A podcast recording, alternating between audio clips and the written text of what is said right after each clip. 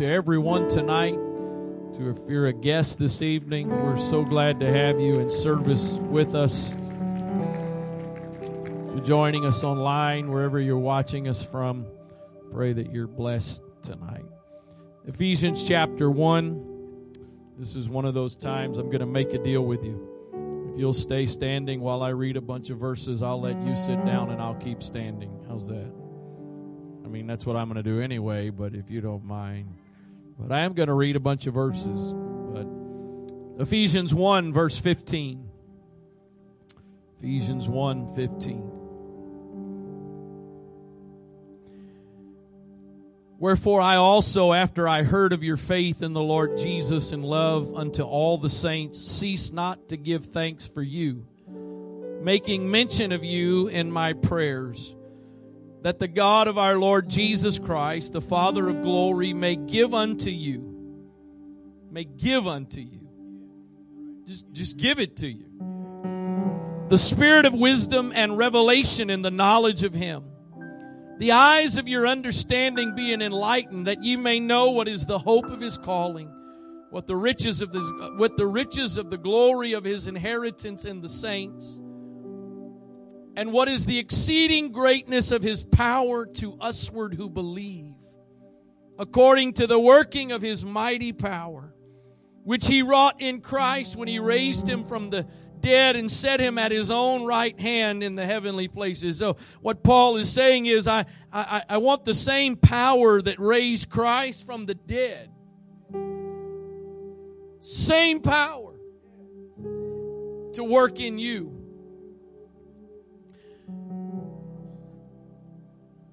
Which, which he wrought in Christ when he raised him from the dead and set him at his own right hand in heavenly places, far above all principality and power and might and dominion and every name that is named, not only in this world, but also in that which is to come, and hath put all things under his feet, and gave him to be the head over all things to the church, which is his body, the fullness of him that filleth, that filleth all in all. Verse 1 of chapter 2. And you hath he quickened, who were dead in trespasses and sins. Anybody ever seen someone resurrected? I have. Because before you were born again, you was dead. You were dead in your sins and trespasses, wherein in time past you walked according to the course of this world, according to the prince of the power of the air, the spirit that now worketh in the children of disobedience among whom also we all had our conversation in time past, in the lust of our flesh, fulfilling the desires of the flesh and of the mind, and we were by and were by nature the children of wrath, even as others.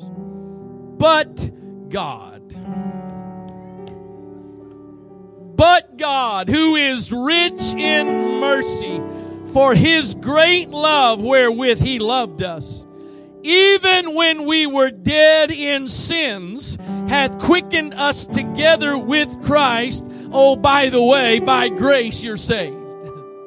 That's what I think of when I see something in parentheses sometime. By the way, just so you know. And hath raised us, somebody say us, hath raised us up together and made us sit together in heavenly places in Christ Jesus. It didn't say he will raise us, it says he has raised us.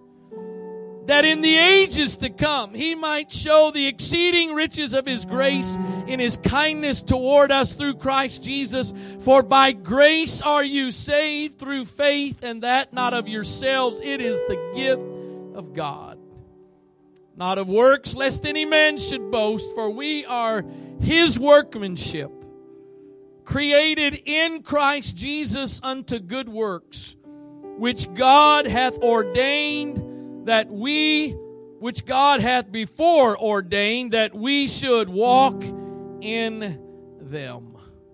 Father, thank you so much again for the opportunity of being in your presence. First and foremost, to lift up, to worship you Lord, we could never worship you too much. I don't even know if we can worship you enough, Lord. in response to all that you've done for us. You deserve as much as we could ever give. So thank you for this privilege. Lord, we don't sing and worship just out of habit or ritual. We we do that because it is how we enter your presence, but we also do that because you are worthy of it all. You're always worthy of our worship and our praise. Thank you for your presence in this place. Thank you for your spirit flowing in this service this evening. And I pray, God, that you would speak to us. I pray that there would be revelation and understanding that would come to us tonight. I trust you tonight. I depend on you once again for your anointing, Lord. In Jesus' name, amen. God bless you. You may be seated. You know, there there's this there's this thing that really I mean there's a lot of things, but let me rephrase it. One of the things that really amazes me about God is that he basically always provides what he asks or requires of us. I really want to not say basically and just say always, but I'm going to say basically. Just to leave a little bit of wiggle room there. But God basically always provides what He wants us to give or to do.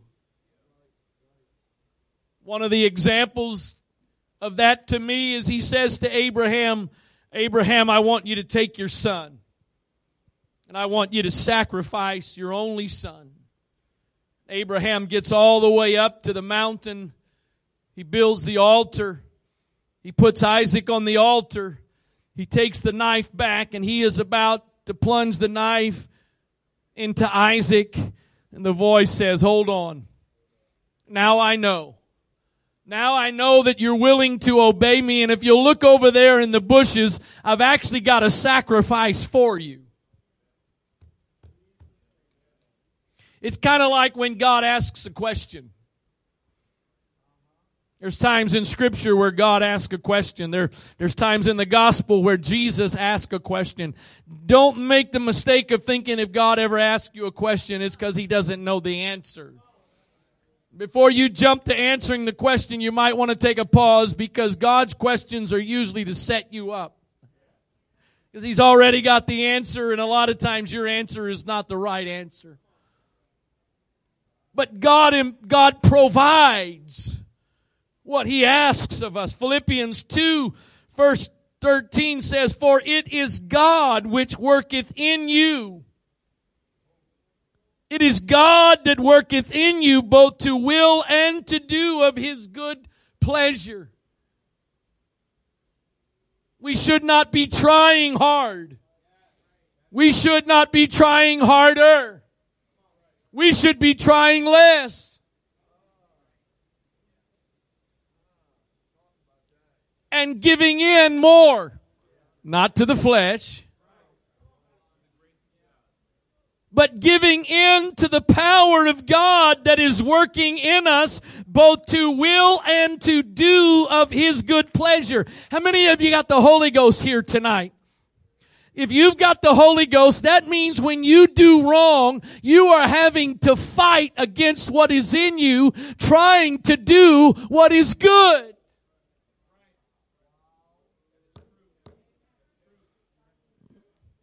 Oh, Jesus. Galatians 2:20 I'm going to read this one again later but Galatians 2:20 says I am crucified with Christ nevertheless I live but it's actually not me that's living. It's Christ. It's Christ living in me. Or can I say it this way? It's Christ living through me. What, whatever God is asking of you, what, whatever God's requiring of you, He, He is willing to provide the resources to do it in you and through you. Let me read a couple of those verses to you from chapter 1 in a couple of translations. Other translations, the Living Bible says it this way, verse number 18. I pray that your hearts will be flooded with light so that you can see something of the future He has called you to share. I, I, I pray that He would flood your heart with light so that you can see something of the future He has called you to share. The scripture says, where there is no vision, the people perish. How many of you here, this, this isn't really a trick question, so just, just telling you that in advance. How many of you here, you know, not just, not just saying it, but you know, you really need to get in better shape physically?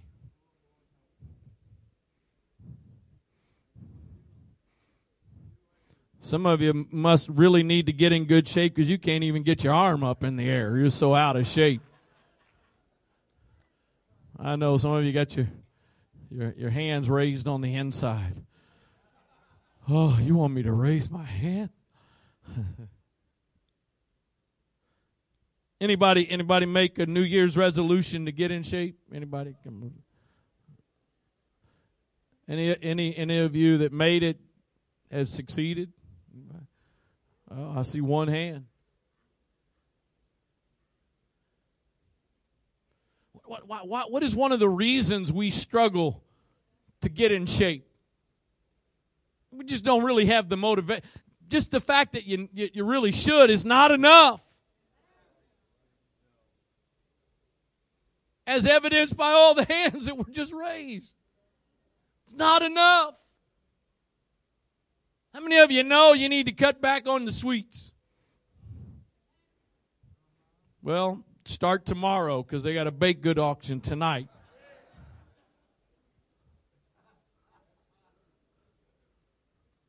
Yeah. Most, many of us, not most, many of us, some of you are, some of you, I don't like you because you don't like sweets. I don't like you because that's not fair. It is not fair for somebody to not like sweets. I mean, I'm not volunteering to not like sweets, but it would make my life a whole lot easier. But I guarantee you, if you went to the doctor tomorrow, many of you that have no motivation to really change anything, if you went to the doctor tomorrow and he said, you know what, if you don't change, you got three months to live all of a sudden, you'd get in shape.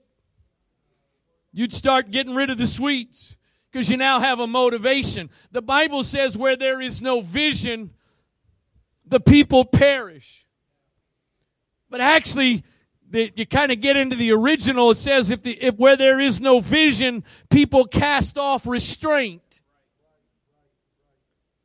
You know why some of you have no motivation to deny ungodliness and live righteously? Because you don't have any motivation. You don't, you don't have vision. And you know what? Just making it to heaven and not going to hell is not enough vision. You got to have a vision of, of, of where God is trying to take you, of, of where God wants you to go. Even Jesus himself did not go through the cross just because he had to. Hebrews says he endured the cross because of the joy that was set before him. The Living Bible, I, I pray that your hearts would be flooded with light so that you can see something of the future he has called you to share. Man, this, this front row over here is so awesome. Full of these young ladies.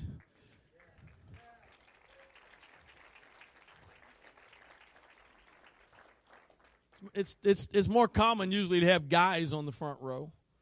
Well, this is this is an awesome thing. You know what's going to keep you ladies there? You know what's going to keep you guys there? It's not going to be, well, I need to go to church because that's what we're supposed to do. It's not going to be, well, I, I got to behave because the Bible says if I sin, I, you know, I'm, I'm, I'm to, that's not going to be enough. If that was enough, we wouldn't be in this sanctuary tonight because we'd be in a much bigger building. Because in 50 years of the history of this church, if that was enough, we wouldn't have enough place to put everybody. But if you would let God flood you with an idea of where He wants to take you and what He wants to do in and through you, then you're going to have some motivation to keep doing what you're doing. Not just because obligation and duty, but because there's some place I'm going. I pray that your hearts would be flooded with light so that you can see something of the future He has called you to share. I want you to realize that God has, that God has been made rich because we, because we who are Christ have been given to Him. Ooh, did you hear, did you hear that? I got a question. How rich are you making God?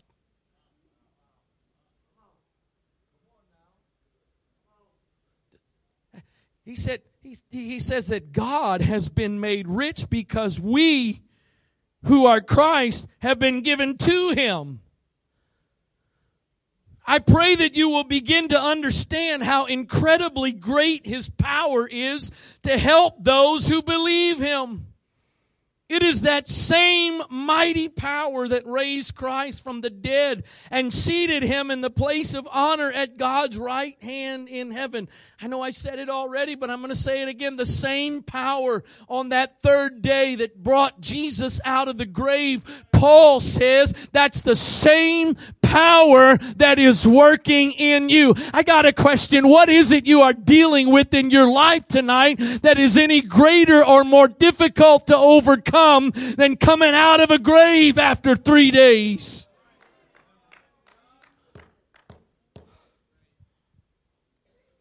The uh, Message Bible says it this way, verse number 16. I couldn't stop thanking God for you. Every time I prayed, I'd think of you and give thanks. But I do more than thank. I ask. I ask the God of our Master Jesus Christ, the God of glory, to make you intelligent and discerning in knowing Him personally. Your eyes focused and clear so that you can see exactly what He is calling you to do. Grasp the immensity of this glorious way of life He has for Christians.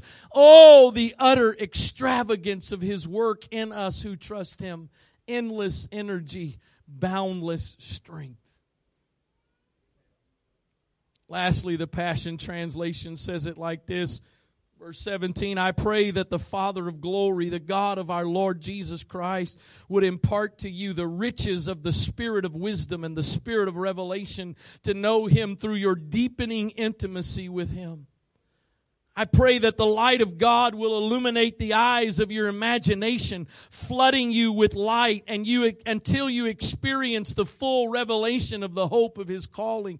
That is the wealth of God's glorious inheritances that he finds in us, his holy ones. You, you are God's inheritance. You are God's inheritance.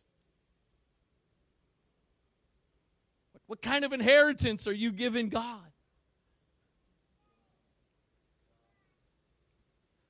There's power that is available to work in you so that you can give God a pretty amazing inheritance. I pray that you will continually experience the immeasurable greatness of God's power made available to you through faith. I, got a question. Is there anybody tonight that you really feel like you can say that you are continually experiencing the immeasurable greatness of God's power made available to you through faith?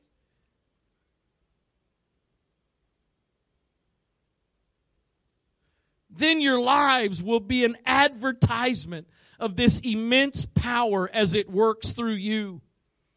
This is the mighty power that was released when God raised Christ from the dead and exalted him to the place of highest honor and supreme authority in the heavenly realm. Then your lives will be an advertisement of this immense power as it works through you many of you have ever gone out and purchased something or got online and purchased something because of an advertisement? Yeah. Some of you do it in your bed at night, scrolling Instagram because the ad pops up. Ooh, man, look at that. An advertisement. What does an advertisement do?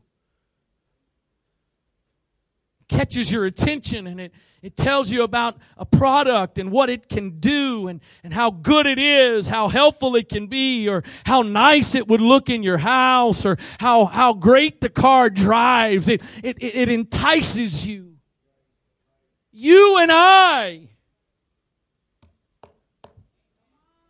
are supposed to be God's advertisement. You and I are God's billboard. I got a question. What are people thinking about based on your advertisement? Do the people you work with see the advertisement and go, man, I, I want to know something about your Jesus. I, I want to know something about what you got. I, I want to know something about that peace. I, what is it about you? You've always got a smile on your face. What, what is it about you that no matter how someone treats you, you're still kind and Y'all sure are quiet. You are God's advertisement. Or is it the other way? Who was it? I don't remember how it goes, but Gandhi said, I think it was Gandhi said something like, I, I, I, I like your Christianity, but I just don't like the Christians, or something like that. We are God's advertisement. I got a question. Has God lost his power? Has God's ability diminished? Absolutely not. He is the same yesterday, today, and forever. His power remains the same. Therefore, if I will allow Him to do what He wants to do in me, then I ought to be an advertisement of His immense power. Oh, Jesus. Paul said there's, there's three things in verses 18 and 19. There, there's three things Paul says I want you to know. Number one is I want you to know the hope of his calling. Number two, I want you to know what are the riches of the glory of his inheritance in the saints. And number three, what is the exceeding greatness of his power to usward who believe. Paul said, I want you to know that. You got to understand most of the time when the scripture's talking about knowing, it's not talking about an intellectual knowledge. It's talking about an experiential knowledge. I want you to experience the hope of His calling. I want you to experience the riches of the glory of His inheritance in the saints. And I want you to experience the exceeding greatness of His power to us who believe. Oh, man, this was supposed to be a really positive, encouraging message. Maybe the problem is we, we see a gulf a gap between how and where we're living versus what Paul's talking about. I don't think God intended for this Christianity thing to be a drudgery. I did it this morning. I'm going to do it tonight. I'll probably do it again before the next couple of weeks are over. So, my apologies to all the non sports people. March Madness is going on and it is madness. This is one of the most exciting, entertaining years ever that I can recall. Upsets, near upsets. And I watch, I said this recently, I don't know if it's something about getting old or what. I, I, I don't I don't play any I don't ever play a game just to play for the just to do the best you can to all of you precious people that it's not about whether you win or lose, it's about how you play the game. You probably aren't very athletic. So that's the way to just deal with your lack of athleticism.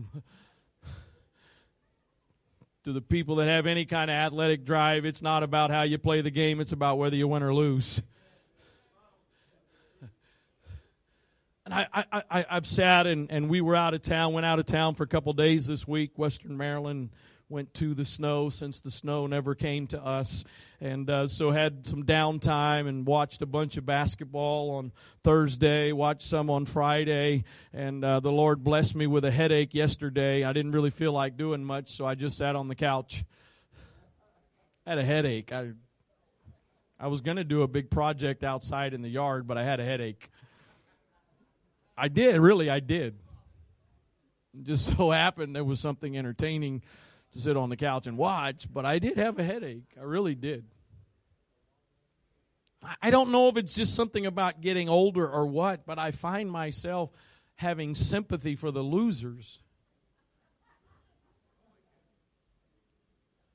But really, it's, it, it, it, it, it comes from this, especially, Brother Barr, watching those high level sports, college and professional.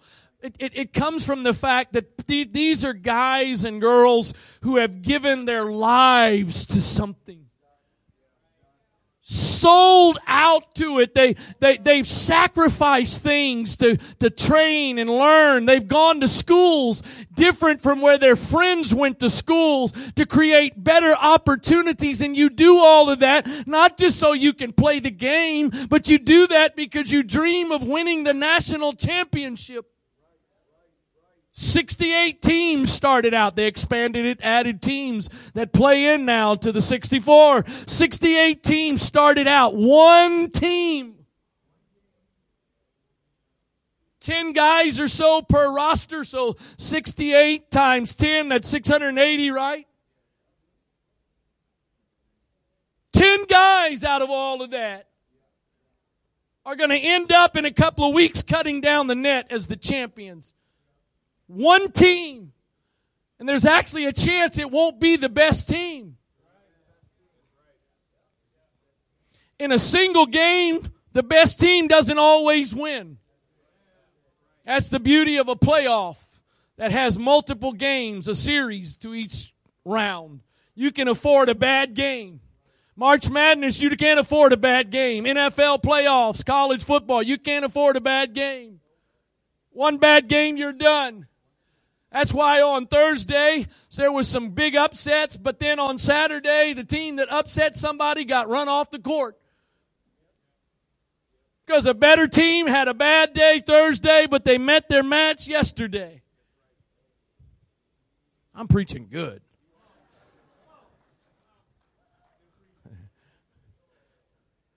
But they live their life. That's why you see guys sitting there on the sideline, some of them that would never cry in public on national TV, sitting there with tears flowing down their face because their dream has just been crushed. But do you understand? Do you understand the hope of your calling? The hope of your calling is not you're going to give yourself to something and you've got no guarantee whether or not it's going to succeed. But the hope of a calling that comes from Him is that you will succeed. You will win. You will be victorious. No, no, that doesn't mean he's going to use you the same way he uses somebody else. But the hope of the calling is if you give yourself to the calling that God has for you, you will be victorious. You will. You will. You won't be disappointed. You won't be pushed to the sideline because somebody else wins and you lose.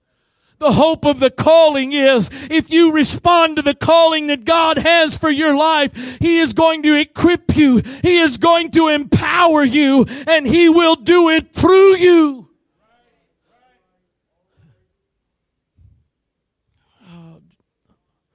What is the hope?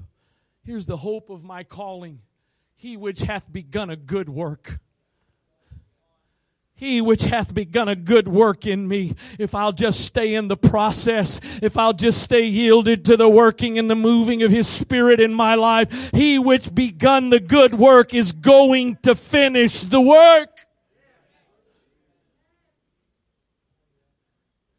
He will finish.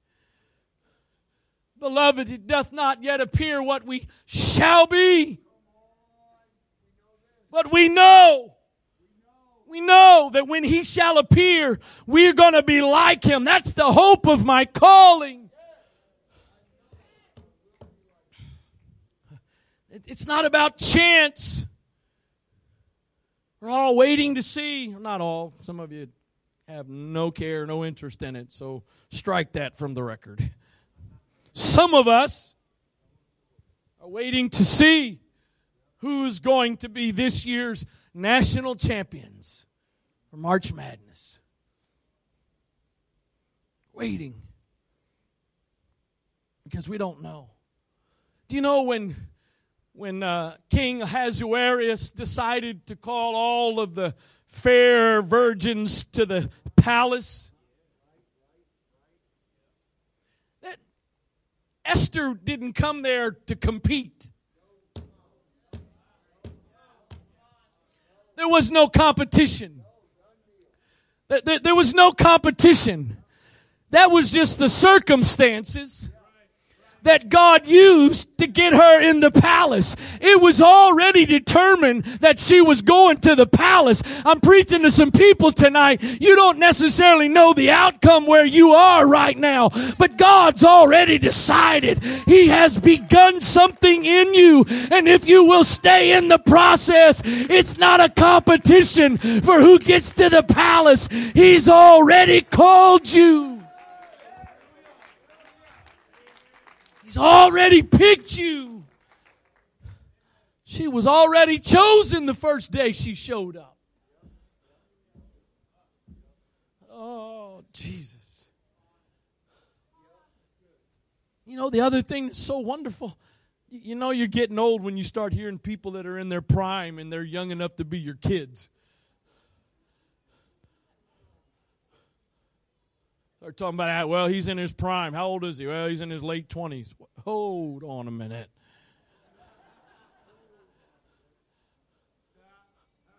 I got, I got a son-in-law in his late 20s. That, that ain't, ain't don't be telling if that if that if somebody in their mid to late 20s is in their prime, what in the world? I am a relic. And if I'm a relic, some of you are fossils.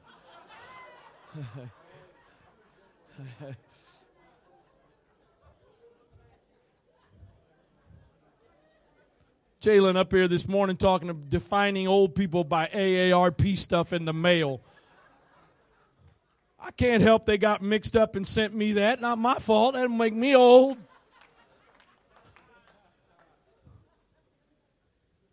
Tear that thing up. Throw it in the trash. As Brother Greg Godwin would say, demons of hell. There's a few things I'm I'm just embracing. That's not one of them yet. That's what that's what's that's one of the things that's so amazing about the kingdom. I'm looking at some precious saints of God here tonight that from a worldly standpoint, a worldly perspective, you're you're over the hill. You're beyond your prime. But it doesn't, it, it's not automatically that way in the kingdom. You, you, there, there's never a point in the kingdom where you're beyond your prime. Because as long as you're breathing, you've got a hope of a calling. As long as you're alive, there is a purpose. No, it may not be the same purpose you've always had, but there's always a purpose in the kingdom and there is a power inside of you to produce and fulfill that purpose. Oh, Jesus. Let me, let me read on chapter 2, the Amplified. Man, there's some good stuff in here. And you, he made alive when you were dead, slain by your trespasses and sins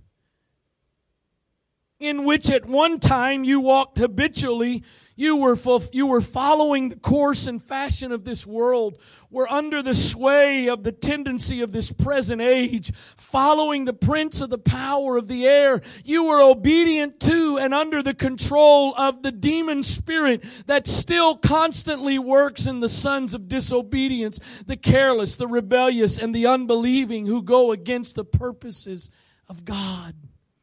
You weren't always as sanctified as you are tonight.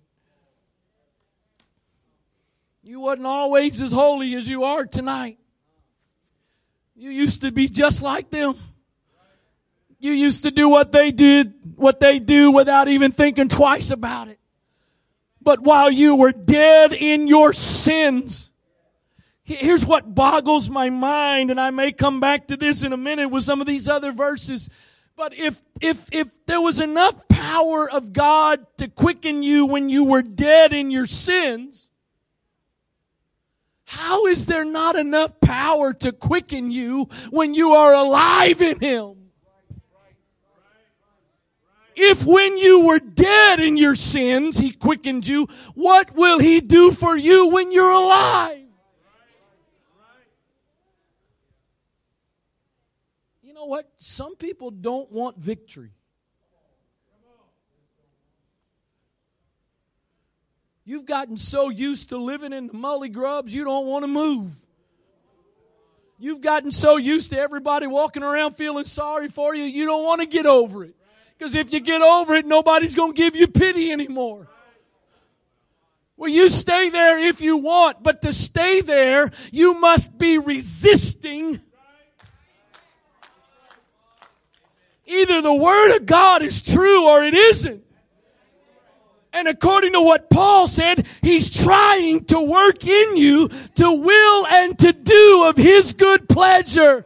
So if it's not happening, I must be resisting. Oh, Jesus.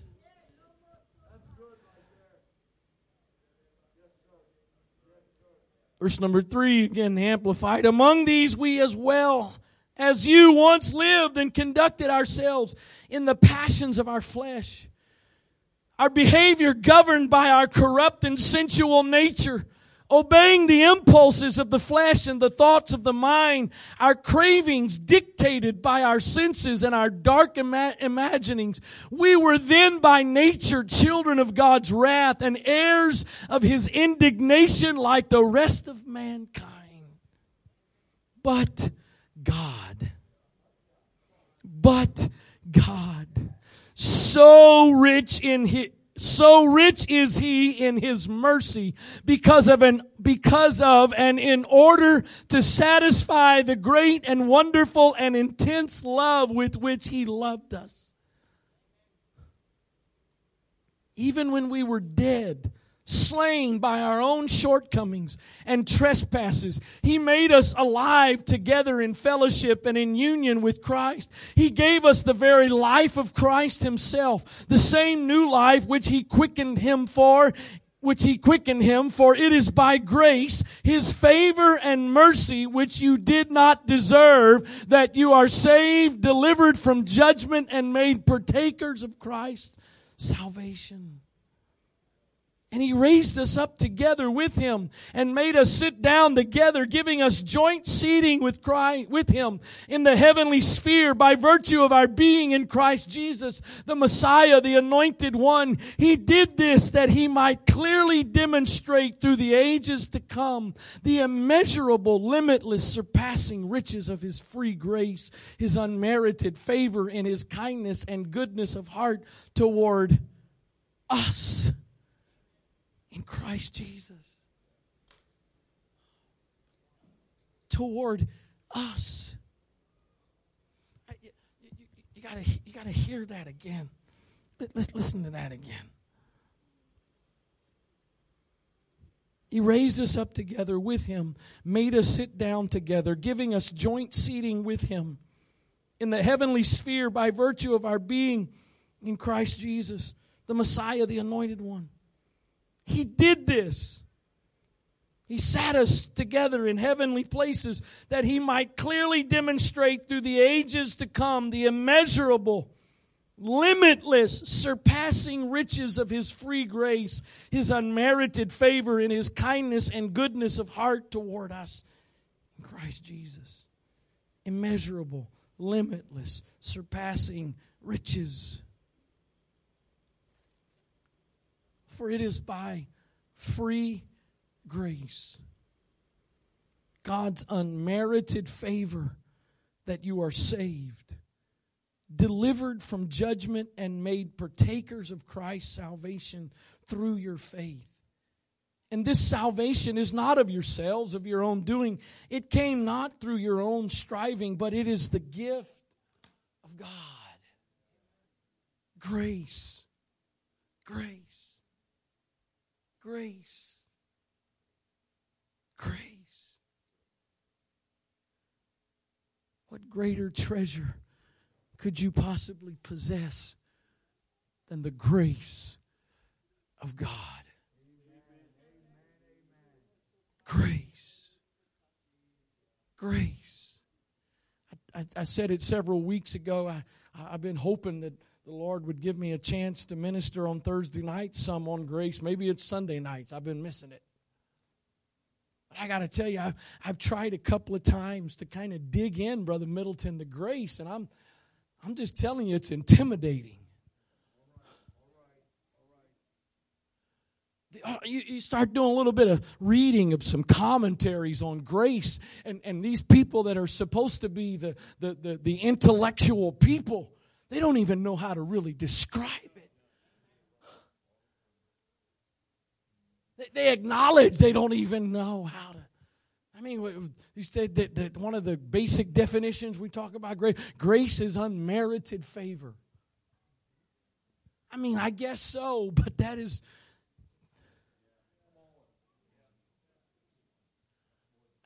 That's just a small piece. Or grace is what empowers us. Grace is what strengthens us. Grace is what helps us. Grace. Paul said, I, I had this thing going on had this issue in my life and I, I prayed three times. I besought the Lord. I, I begged God three times. Take it away from me, God. Take it away. Take it away.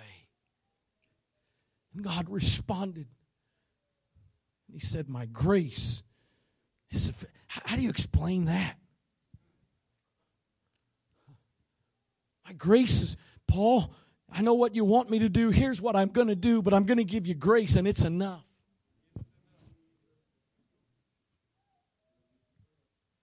Some of you, some of you need to, you, you, you need to, you need to cut yourself a little bit of slack. Look where you're sitting right now.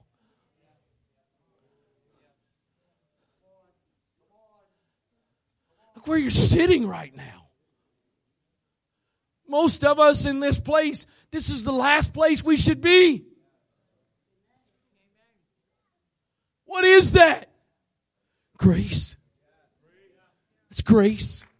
You're not here because you got such determination. You're not here because you've got such willpower. There's not one of us that has enough willpower to make up our minds that no matter what we go through, I'm going to overcome it. It is the grace of God that is working in and through us.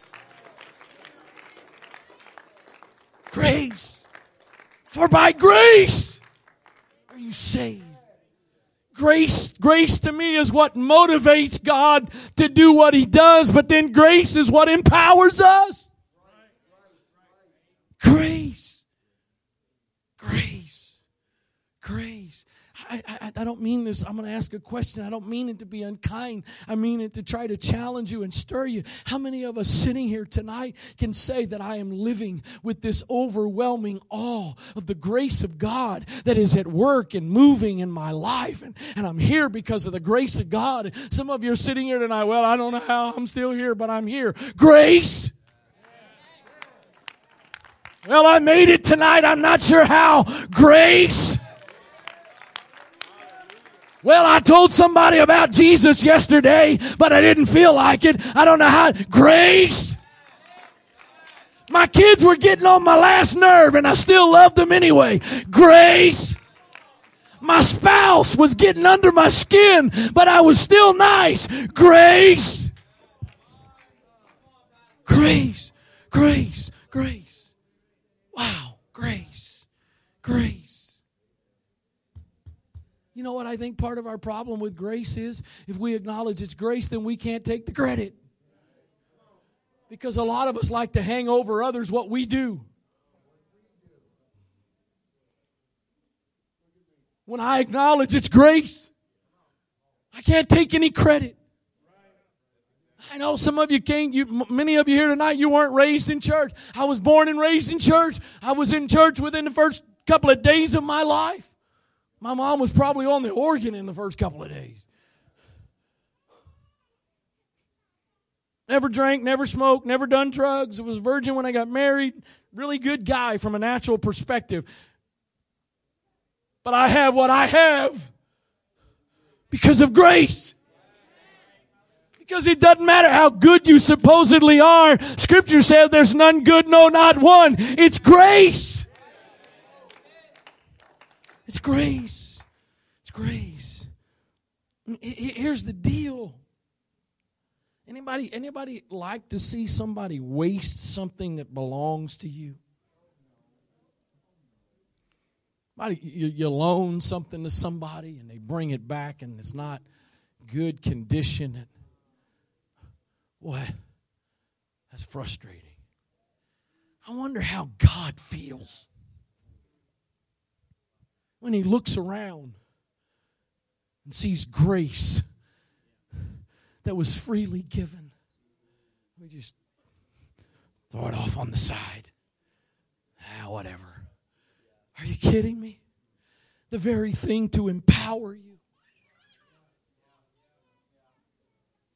The very thing that empowers you, that is freely given. Freely given. Grace. Grace.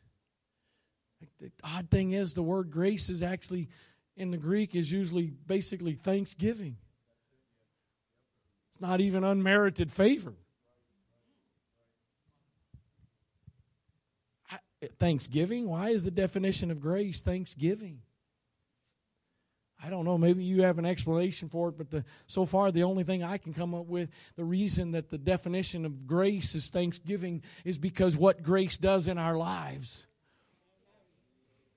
if we acknowledge what grace is doing and where grace is coming from, then it automatically should respond in thanksgiving. Ah, Paul says, I want you to know. I want you to know the riches, the immeasurable riches. I read one of these verses the first this first verse already, but I'm going to read another verse connected to it, and that's Galatians 2, verse 20. I am crucified with Christ, nevertheless I live. Yet not I, but Christ liveth in me. And the life which I now live in the flesh, I live by the faith of the Son of God who loved me and gave himself for me. Now, watch this. I do not frustrate the grace of God. For if righteousness come by the law, then Christ is dead in vain. I do not frustrate the grace of God. Paul says, I do not frustrate the grace of God. I got a question. I wonder how many of us tonight are frustrating the grace of God. Because the grace of God is trying to do things in our lives, but we are not allowing it to work. This is what the word this is what the word frustrate means in the Greek. Listen to this.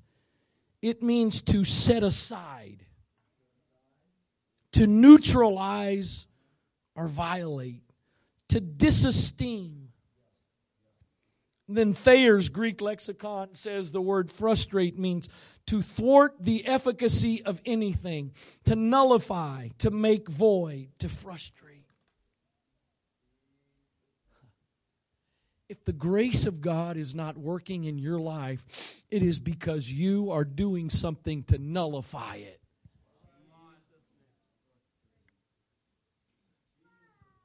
Because grace is never the problem. Grace is never the issue. You never get a bad batch of grace.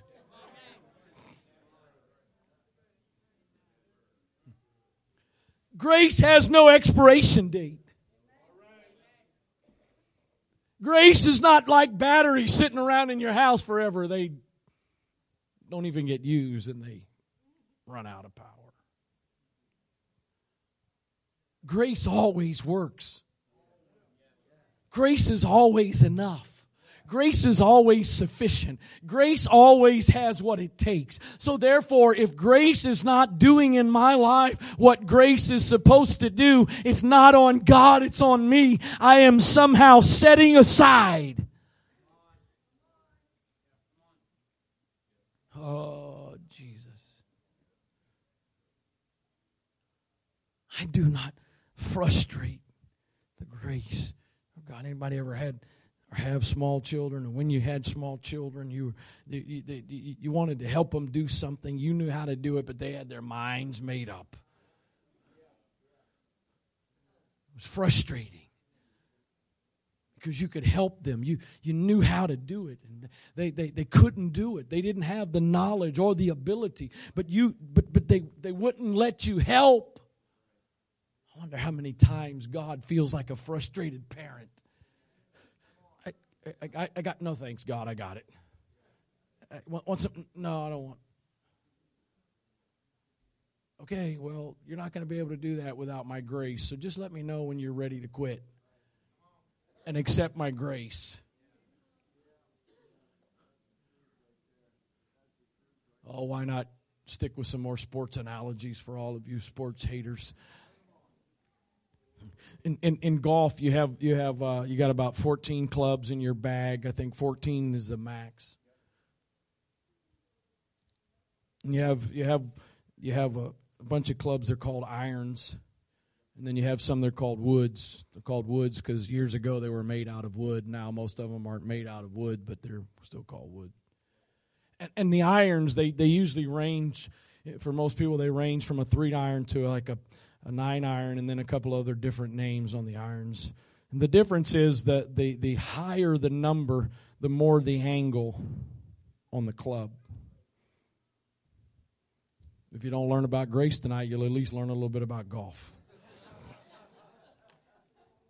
And the deal is that the straighter that iron is, the more upright it is, the farther you hit it, or the farther you should hit it.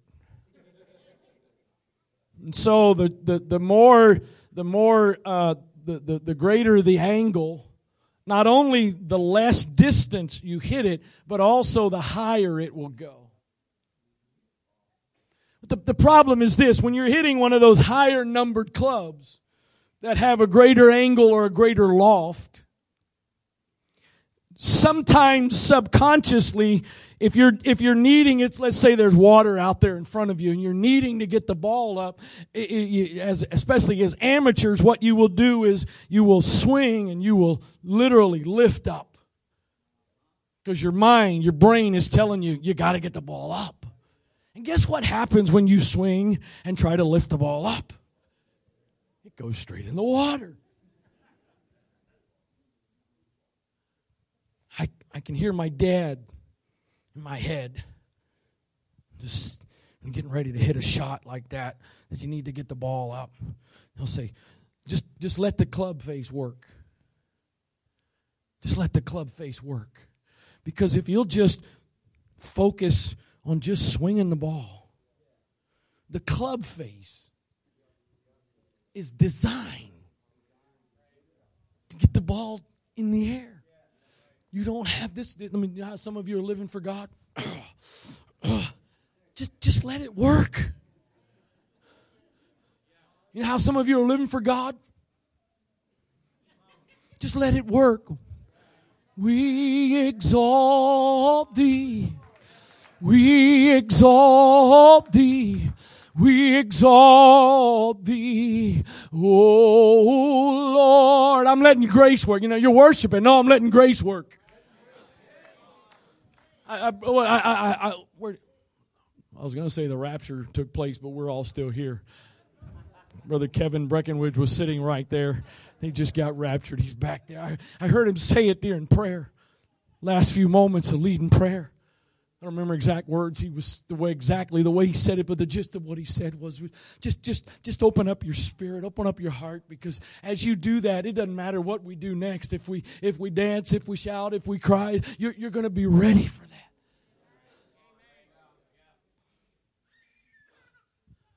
You know, you don't have to make grace work. Come on, grace. Come on, grace. Come on, grace. I would say some of you need spiritual laxatives, but I won't. That would be kind of inappropriate.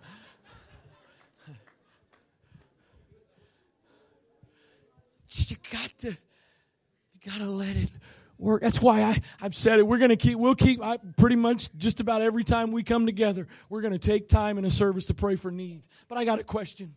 If you're sitting back here and you've got a need and, and the pastor, isn't it really cool when you refer to yourself in the third person, right? And the pastor says, if you got a need, one of those times where he'd come down front. If you got a need, come down front. I got a question. When you get up out of your seat and you start walking down to the front, what are you thinking about? Boy, God, you are so good. You are so big. You are bigger than my pro. You can, oh God, you are great. You are so, woo, yeah. No. That, that ain't what you're doing. I'm coming, but I don't think anything's going to happen. Because my problem is so big. I got such a great need, and I don't really think God's going to do anything for me. And I'm going to come anyway because that's what the pastor said do. So I'm going to come down here. I throw up my hands and I'll. And everybody comes and prays for you. People are reading your mail. They're prophesying to you. And you put your hands down and you go back and you sit down and what do you do? You're just like your kids. I know you're going to say no, but you got exactly what you were expecting. That's why I think it's a lot easier to get what you need during worship than it is during burden bearing. Because during burden bearing, you're just, we exalt you, we lift you up, you're worthy of it all. You're the King of kings, you're the Lord of lords, you're the Almighty God, you're the everlasting Father, you're the Prince of Peace. I believe you're my healer. I believe you're more than enough for me. And as you're doing that, what you don't realize is you're releasing grace, and grace is beginning to work and do in you what needs to be done.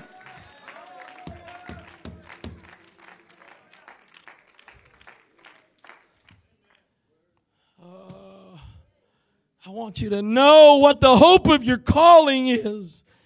I want you to know what the riches of the glory of this inheritance is in the saints. I want you to know the exceeding greatness of his power to us who believe.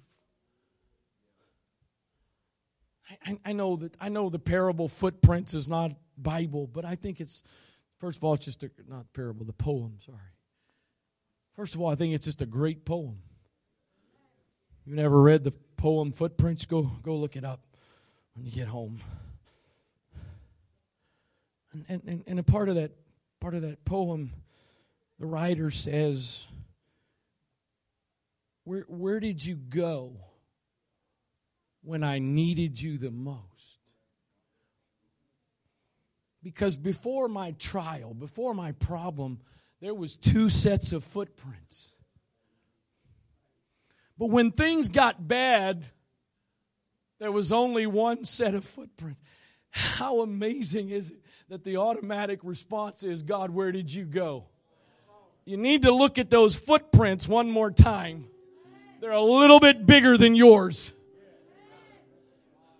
Where did you go? When I needed you the most, you abandoned me.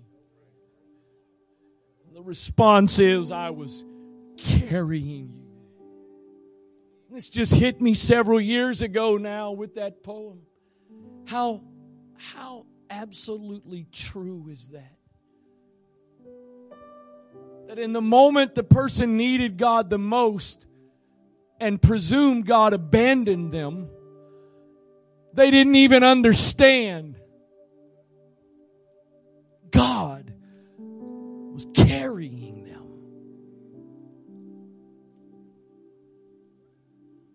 I've said it's been a while since I've said I've never, still to my recollection, I have never one time shook under the power of God. I've seen people do it all my life.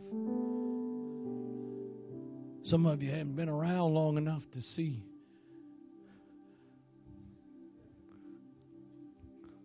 Brother, Brother Middleton, I've,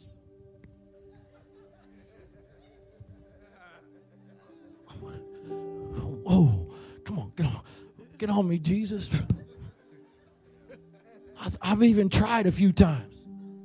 Come on, Lord, I'll jump start it if you'll help me out. Nothing. I've watched ladies, the power of God hit them. They start, you better, you better duck because if they got bobby pins in their hair, it's like darts. Never had it. Maybe one day. I don't see him. Bishop doesn't do it quite as much, but years for the years, boy, he'd be preaching. He'd get, a, he'd get a little shake, just a little. He didn't. It didn't get out of control, but just. Some of y'all don't know. When I was a teenager, I could dance like anybody in this church. I don't do that anymore. Getting old. I've never, I've never, I've said this before, but I'm going to say it again tonight. I've never stood at a viewing next to the casket of a saint of God as a spouse or a child or a parent stood by that casket and stood there going, My God, I feel the Holy Ghost. boy, I feel it. I've never seen it. I probably will one day, but I've yet to see it.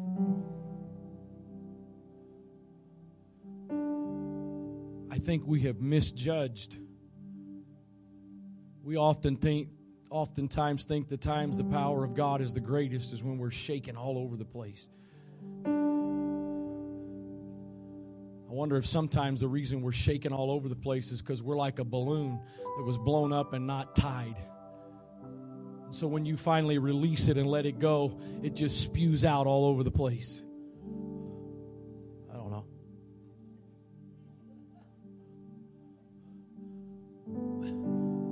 I've never seen I've watched time and time again as people have stood by that casket with just an abiding peace.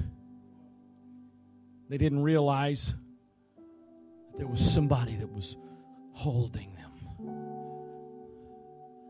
Grace. I think the times that grace is often the most effective in our lives is when we aren't even aware that it's working working. I want you to know the riches. I want you to know the hope of your calling. I don't know about you, but I think I'm just getting more and more weary with this Eeyore mentality about Christianity. Well, I'm going to church. I gotta pray this morning. I gotta read my Bible. What? You need to change characters.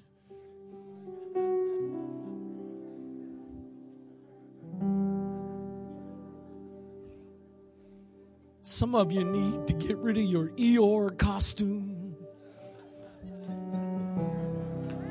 You need to get some Tigger going. You need to get a fresh bounce in your step because when you acknowledge, I'm only here by the grace of God and I'm going to keep going because of the grace of God, that's a reason to get excited. I know I don't have what it takes. I know I can't do it by myself, but there is an immeasurable amount of grace.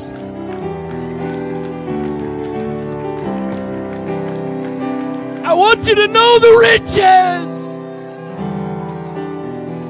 God wants you to know the riches of His grace. Grace. Grace is enough. Grace is enough.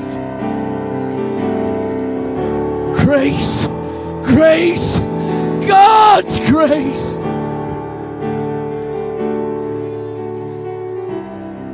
Grace that can pardon and cleanse within. Grace, grace, God's grace, greater than is that greater than all my sin, greater than all my weaknesses, greater than all my shortcomings. Grace, grace, grace. Why don't somebody just throw up your hands right now and just let some grace work?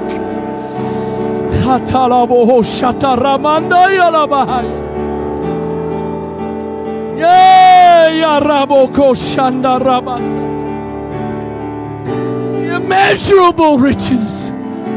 The immeasurable riches.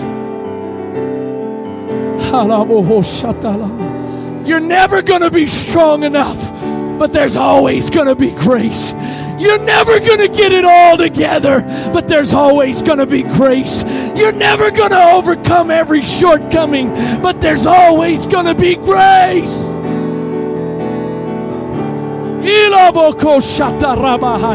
Come on, that's it. Just let the grace of God flow through this place right now. Just let the grace of God sweep over you right now.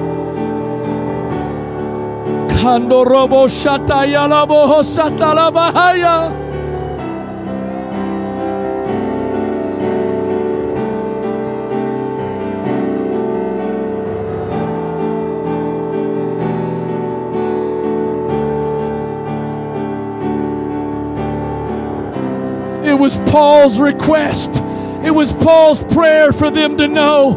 But can I tell you this evening, God wants you to know. God wants you to experience His abundant grace.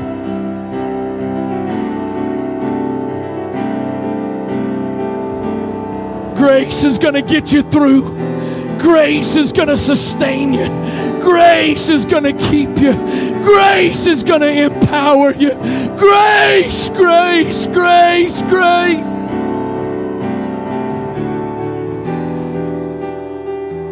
Amazing grace. Amazing grace. How sweet the sound. Grace, grace. Oh, grace, grace.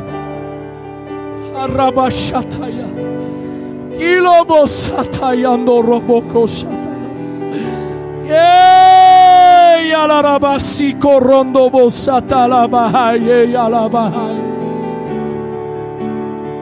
Grace, grace, grace. There's enough. There's always going to be enough.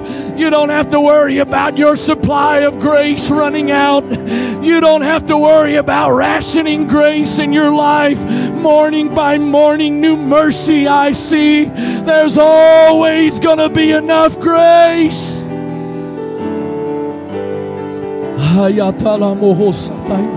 Some of you are already doing it. If you don't need to respond for yourself right now, why don't you let grace flow through you to somebody else? If you don't need it for yourself right now, why don't you be a conduit for grace to flow in the name of Jesus?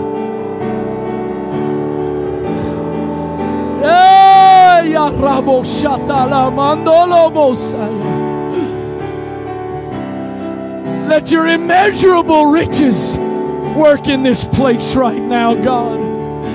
Let your immeasurable riches work in this place right now.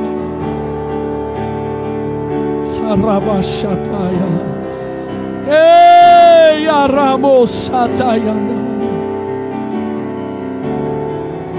He might not take away your thorn, but He's going to give you grace. He might not remove the thorn, but He's going to give you grace. He might not take away the sickness, but He's going to give you grace. He might not take away all the pain, but He's going to give you grace. He might not remove all the struggles, but He's going to give you grace. Grace. Grace. Oh, thank you for your grace. Thank you that it's a gift. I can't earn it. I can't deserve it. I can't work for it. But you freely give it.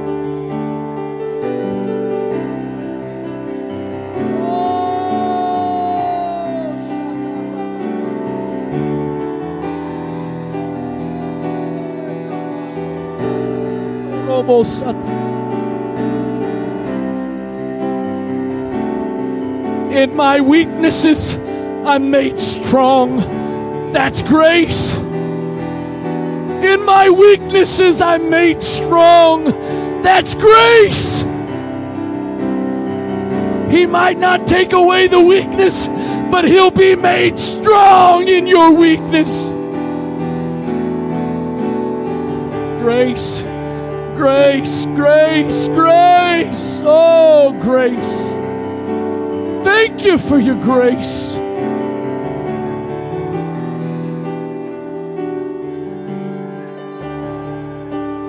Thank you for your grace.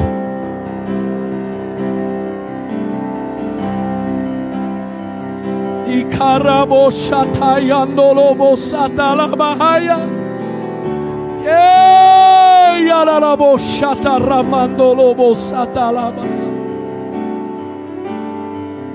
Thank you for grace. I don't have what it takes. I don't have the strength. I don't have the ability. But your grace can do it in me and through me.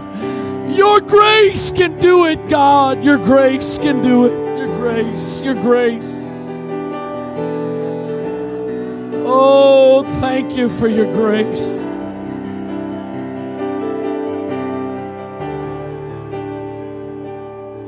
Thank you for your grace. Thank you for your grace. Thank you for your grace.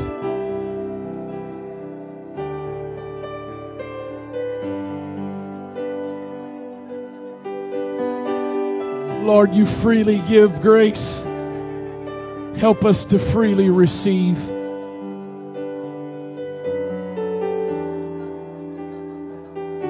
Lord, you freely give grace, so help us freely receive it.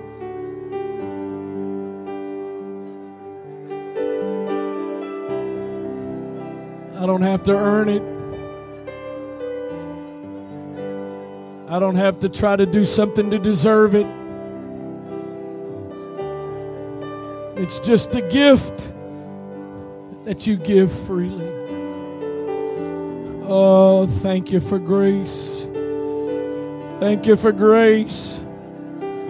Thank you, Lord, that even if I don't feel grace working, it's working. Thank you, Lord, that even if I don't feel it, it's still working. Thank you, Lord, that in those moments I think I'm on my own doing it by myself. Grace is still working. Oh, thank you for grace. Thank you for your grace. Thank you for your grace. Thank you for your grace.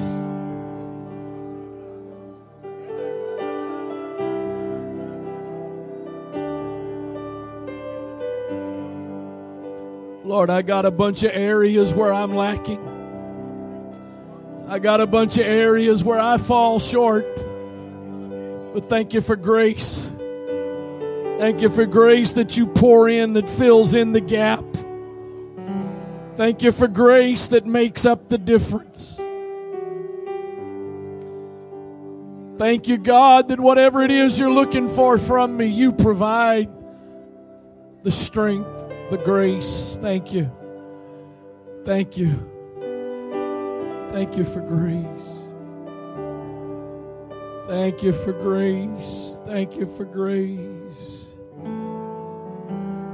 Oh, Jesus. Kalaboko sata ramanda ye. Yela ramaya tolo moko sata ramaya. Shela mando roboko seye arama. Ikalabo hosata ramandaya. Grace. Grace.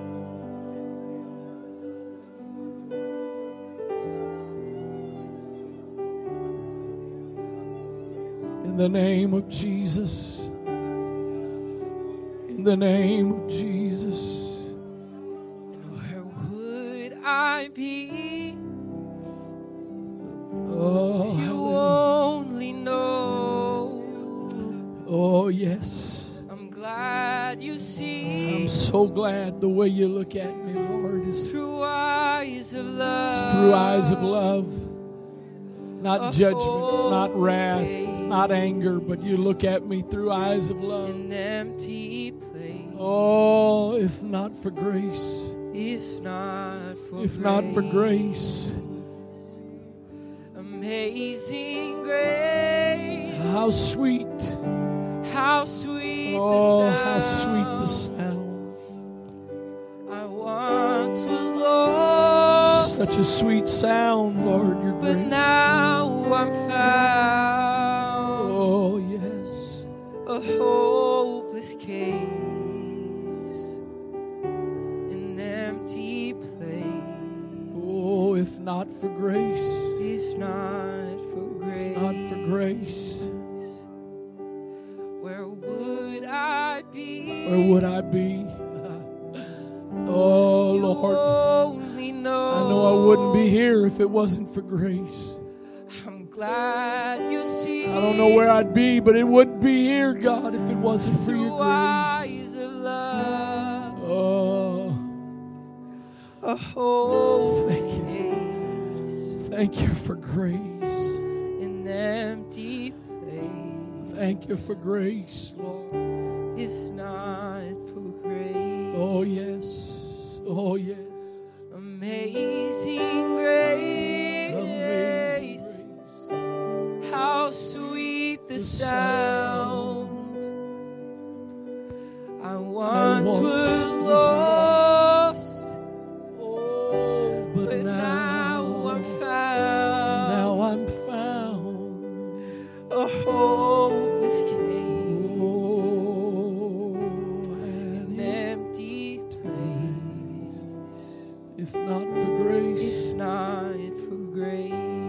not for grace, amazing grace.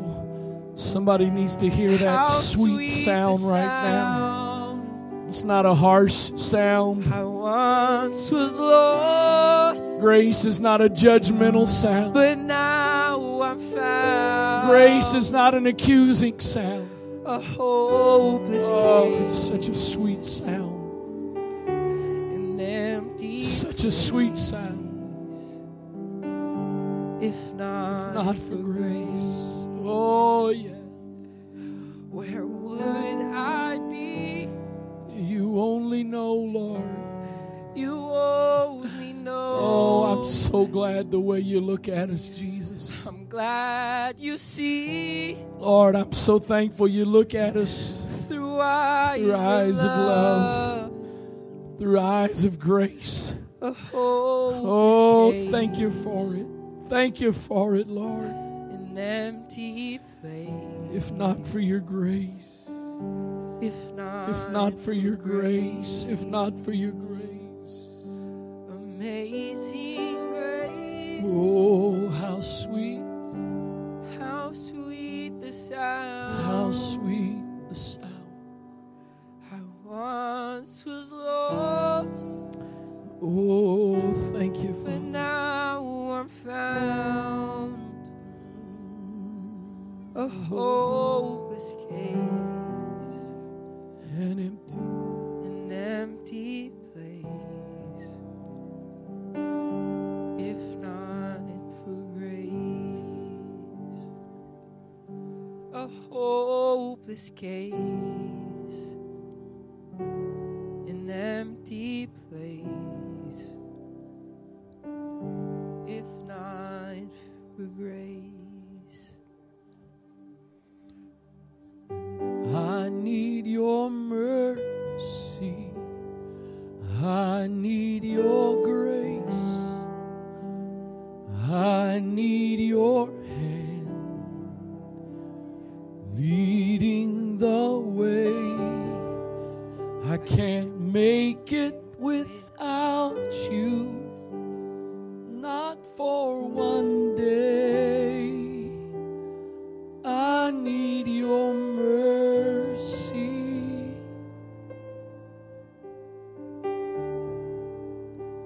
I need your grace. I need your mercy. I need your grace. I need your hand leading the way. I can't make it without you, not for one day. I need your mercy.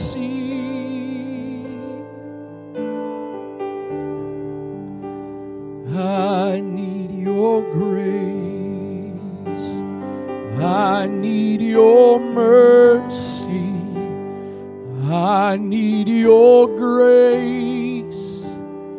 I need your hand leading the way. I can't make it without you, not for one day. I need your mercy.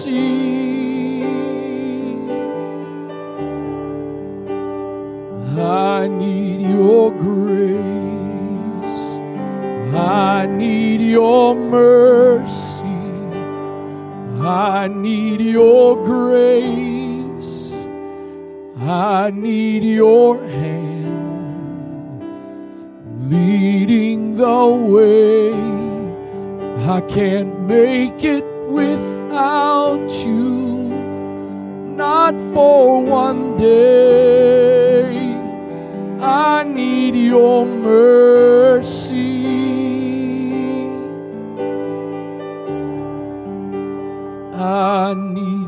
Grace. I need your mercy. I need your grace. I need your hand leading the way. I can't make it without you, not for one day. I need your mercy.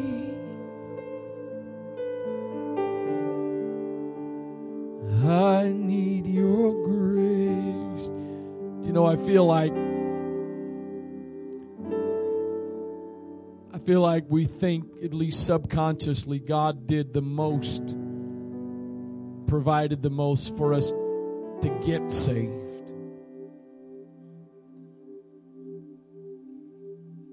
You realize God has done just as much and provided just as much of what we need to stay saved as He did for us to get saved? I don't know why it is we think, or we, excuse me, I'll rephrase that. I don't know why it is we know we can't be saved without Him. But once we get saved, we think we've got to do it ourselves. It's grace. It's grace. Father, I thank you so much for your sweet presence that has swept into this sanctuary. But God, I pray that this would be more than just a response in this service. God, I pray that we would each, every single person in this sanctuary, I pray, God, that we would leave this place tonight with a greater revelation a greater understanding and a greater level of faith in your grace that is at work and that will continue to be at work in our lives. Lord, there's no mistake we've made or will ever make that catches you by surprise. Lord, there's no failure we've ever had in our past or we will ever have in our future that catches you by surprise. And you've already, already provided whatever grace we will need to make it through because your grace is always enough. I pray, God, that right now you would seal in our hearts, our minds, our spirits your word. Lord, I know the enemy wants to devour and steal the seed of this word before it can take root and produce the ultimate impact you desire. I pray it you would protect it and seal it. In the name of the Lord Jesus Christ. In Jesus' name. Praise God. Praise God. Amen. God bless you. And uh, Will will, um, if you guys want to set up for the cake auction in here, I'm okay with that. We'll have a little bit of good fellowship as well. I like being a part of an apostolic church. We know how to switch gears and go with the flow and we go high, we go low, we go we, we know how to do it. Praise God. So God bless you. Remind you we do have service Thursday evening, seven o'clock. If you want to hang around for a few minutes, I can tell you there's some good stuff. It's getting ready to get auctioned off.